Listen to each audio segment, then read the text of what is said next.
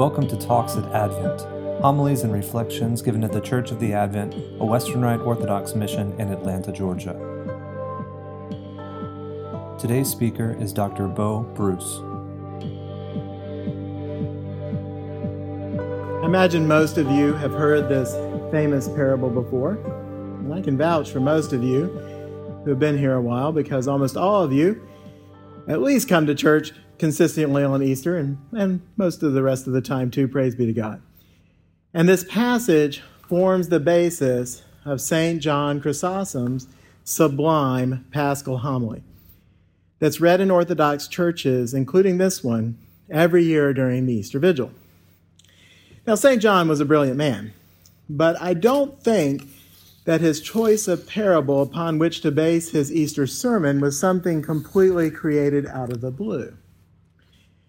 Instead, at the time of St. John, as far as I can tell, and I've had a little trouble proving this point, so don't hold me to it, I think the pre-Lenten lectionary followed the pattern of our lectionary rather than the newer Byzantine lectionary most Orthodox churches use today. So my conjecture is that St. John would have been preaching this parable on this day, Septuagesima, over a millennium ago. First, you might be asking, what did you just say? Septuagesima. Today is Septuagesima Sunday, which means 70 days. In this case, 70 days before Easter. Now, for those of you who are counting, it is only 9 weeks before Easter, and 7 times 9 is only 63. So how exactly is it 70 days before Easter? Well, this is how they reckon this sort of time. It is the 7th decade before Easter of days, 7th decade of days before Easter. So it's a little funky, but that's the way they do it. So that's what they call it this week, and next week will be Sexagesima for 60 days, and then Quinquagesima for 50 days before Easter. And then Lent will begin. So we're in a 3-week pre-Lenten season. And what this is for us, we've started to focus our attention, but not to start our upcoming fast. You may have noticed that the Gloria is no longer in the Mass today. We didn't say Alleluia when the Gospel came up. The Alleluias have been also removed from the office. The prayers in the Mass, the color changes to purple, the music has changed. Everything's sort of like Lent, except we won't be fasting for a couple of weeks. And so St. John masterfully took the passage that started presumably there in our preparations for the Lenten season and then used it again to usher in Pascha, when the fast was over, what we're looking forward to. One reason I suspect this is the case is we have one of St. John's sermons on this passage, and as far as I can tell, this passage is not read on Sundays in the Byzantine lectionary. Interestingly, however, in the Eastern Church, this is the pre-Lenten Sunday when the parable of the prodigal son is read. And if you think about the passage we just read, you ought to see some parallels between the prodigal son and the workers in this vineyard. I'll get to that in a moment. Regardless of whether I have the history right or wrong, for us today as Western Rite Orthodox Christians, this passage is the bookends of our Lenten season. So how should that interaction help us to understand this passage and to understand the season that we are approaching? Well, remarkably, there's another ancient lectionary connection that further brings out the richness of this passage and its connection to the season. It turns out that during this period of the year, the Sunday Mass readings of the season of Septuagesima tide and Lent are tied deeply to an Old Testament sequence of Scripture that recounts the entire history of human salvation, from Adam to Noah to Abraham to Moses and so forth. Ultimately, in our Feast of Feasts, Pascha, Easter, we will hear that evening the entire story read from the Bible, from creation to Christ, in our beautiful and powerful Easter Vigil. And the Church is trying to prepare us to be able to absorb that incredible impact by showing us the depth and the meaning of the events in that salvific history, so that the readings on Easter can rouse remembrances of our place in that history. And it would be very easy, as we've talked about before, to miss this Old Testament sequence, because it's almost entirely going on in a service called Matins, a service in the divine daily prayers, the divine office, consisting of a substantial chunk of psalms, antiphons, and readings that's traditionally performed in the middle of the night. I like to say you would think the monks would do it quickly so they could get back to bed, but this happens to be the longest, the lengthiest part of the entire daily office. And if anybody's ever tried it, and for those of us who have, it's really hard to fit into the entire service into the cycle of daily life in our modern world. However, the readings themselves are quite manageable, and they provide a nice daily lectionary. If you're interested in getting the Matins book, I can tell you how to get one. And they're a good source of selections from the Bible that are tied to our lectionary, including some brief patristic commentary on those passages and some excellent brief hagiographies of the saints of the day. So it's a pretty good investment. It's not a very expensive book. Anyway, the church, inspired by the Holy Spirit, has crafted the linkage between those Old Testament texts and our Sunday lectionary to bring us deeper into the divine mysteries of Christ. As Orthodox Christians, we do not just see the Old Testament as history. It's not just a source of some key prophecies of Christ. It's not just a good source of beautiful poetry or proverbs. No, we see all of those things, and we also add upon it that every word of the Old Testament is a foreshadowing of Christ. One can only believe that this is the experience that Paul had when, after Ananias restored his sight, and then Paul went, as you read, he spent years studying again the Old Testament scriptures. Now, don't forget, Paul was already an extremely knowledgeable law scholar. He had studied under the best minds of Jewish law at the time. And he still needed to go back and read and restudy and look at the Old Testament scriptures for years before he finally went to Jerusalem and started his ministry. Paul's eyes were opened in more than a literal way along that road to Damascus. It opened his eyes to see what so many of his fellow Pharisees could not. The Old Testament said that Jesus was indeed the Messiah. Now, you can also hopefully feel that you're on the road to Emmaus with Christ, and that beginning with Moses and all the prophets, Christ himself is explaining to you what was said in all the scriptures concerning himself. So as we prepare for Lent, the readings are specifically chosen to help us open our eyes to see Jesus as the Christ and to help us see his place and our place in the history of salvation that began with the creation of the world. Yet this connection would be easy to miss these days for the reasons I've mentioned already. But we do get a little hint that something is going on even in our yellow book over there. If you happen to turn and look at the Magnificat antiphon for last night's Vespers, you hear the passage that's normally tied to the gospel for the next day. Instead, it's tied to an Old Testament passage. And that antiphon this week was, "The Lord God had planted a garden eastward in Eden, and there he put the man whom he had formed." Here, from that one little phrase, even if we didn't have the rest of Matins, we should be thinking of Adam and Eve in the garden. And indeed, that's the connection that's drawn in the longer readings of the Matins service. In today's passage, we see two types of beginnings in stark contrast. The one that through the disobedience of Adam and Eve broke, quite literally, the entire universe. It made the universe something it wasn't supposed to be, something that we all must work to restore.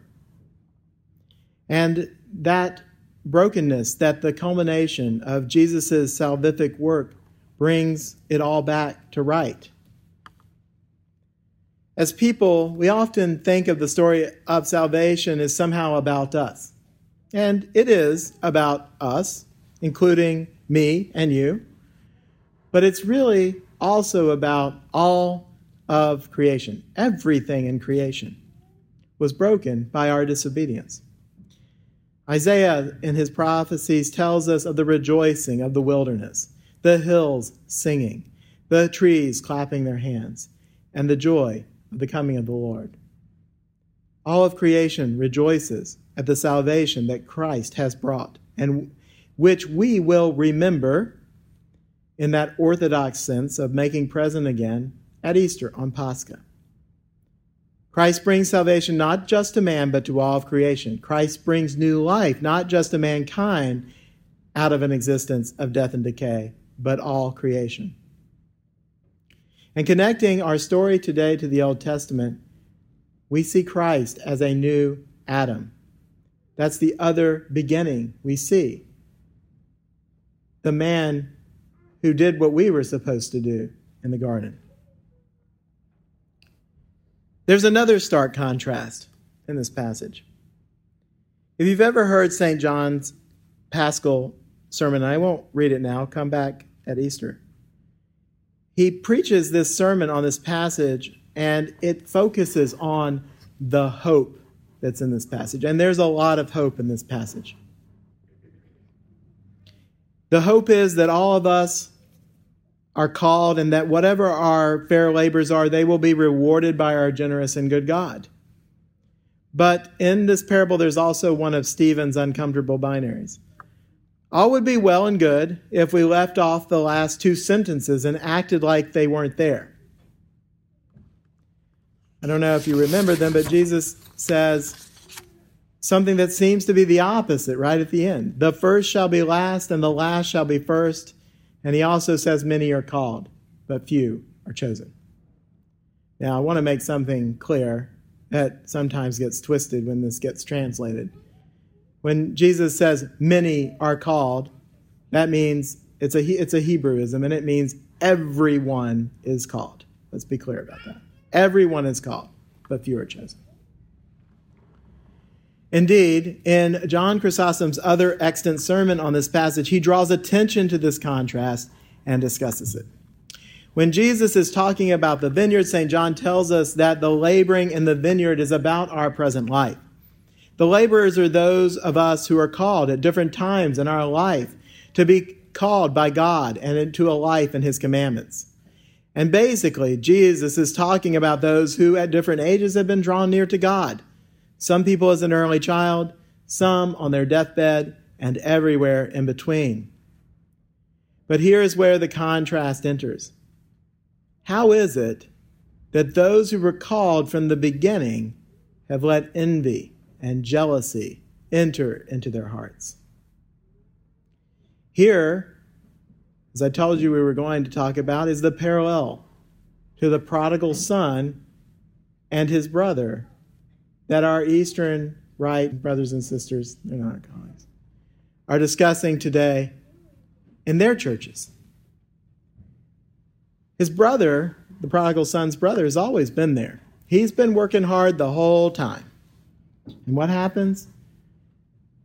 Dad kills the fatted calf, throws a big party, and the other brother won't even come inside to party with him. He's upset. He's envious. He's jealous. And don't forget that a simple act of disobedience, even one of envy or jealousy, can bring about a big fall. A little taste of some fruit brought about the entire fall of creation. So let's not forget the warning of Christ in today's passage that even if we've had it all, envy and jealousy may enter into our lives. God loves everyone, whether we like it or not. He loves sinners. We better like it, because after all, we all are sinners. But in that mercy, in our thinking that somehow we are the ones that are doing something for God, we can put ourselves right back into sin, and therein lies the danger. So this parable has 2 points as we stand here on the precipice beginning our Lenten season. One, for those of us who are just starting out, maybe you've never experienced Lent before. Work as hard as you can. And don't worry that you've started this journey late in your life. Your reward will still be great. Run the race to win, as Paul exhorts us in his epistle. Maybe you've done Lent a few times before and you know you still have a lot of hard work to do it right. Don't worry. Start again. Regardless of who you are and what you're going to do, what I want to tell you is that you have to commit yourself to faithful obedience to what the church asks of you. This is what Lent is about. This is how Adam and Eve fell. And this is how those in this story, through envy and jealousy, fall. They're failing to be faithfully obedient to God's plan, which doesn't always make sense to us. Some people like to choose what they're going to give up for Lent.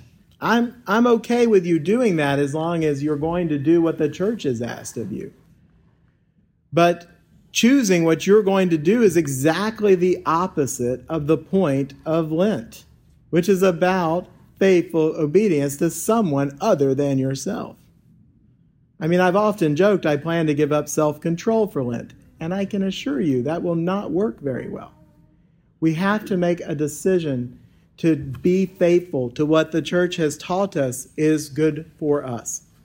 Then maybe, under this guidance of someone you trust, hopefully a spiritual father, you can make a good decision to add something upon that. If you're ready, if you're able to already do what the church has asked you, maybe that would be appropriate, but that's something to discuss. So we need to have faithful obedience in contrast to Adam and Eve. And this also connects with when we are called. Paul says God called him when it pleased him who separated me from my mother's womb. When did it please God to separate? When did it please God to call Paul? It wasn't when he was born. It was on that road to Damascus when Paul was finally ready to obey. That's when it pleased God to call him. Of course, God willed it from the very beginning, but Paul wouldn't have yielded. He was stubborn.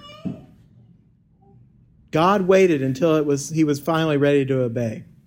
It was the same when Christ called the thief on the cross. He could have called the thief prior to his deathbed, but the thief wouldn't have obeyed. For Paul, it didn't happen at the beginning and Paul wouldn't have obeyed, how much more the thief? So are you ready to obey?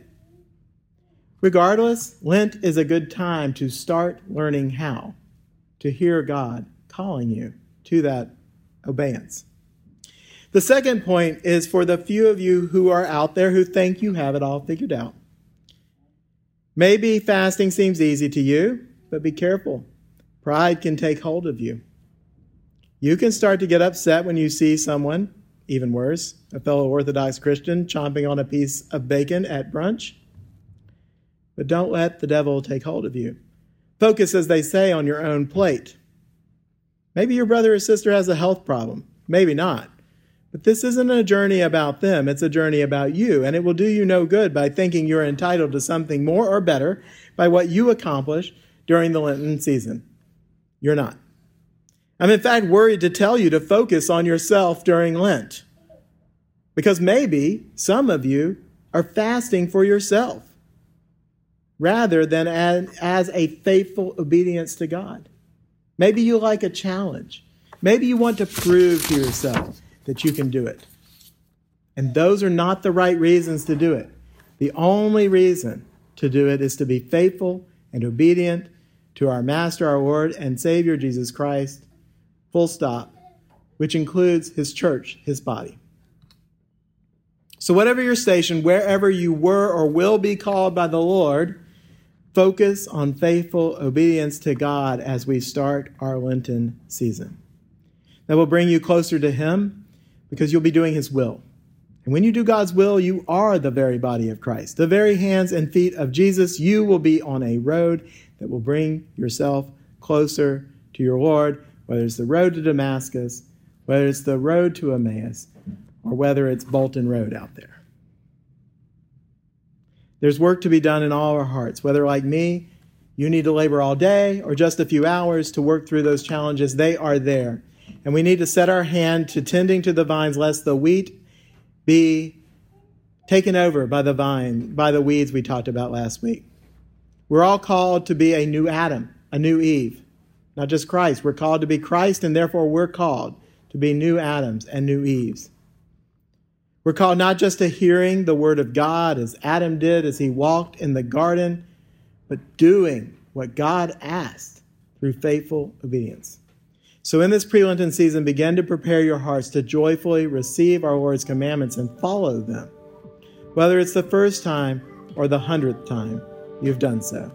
In the name of the Father, and of the Son, and the Holy Spirit. God is one. Amen. Talks at Advent. Homilies and reflections given at the Church of the Advent, a Western Rite Orthodox mission in Atlanta, Georgia.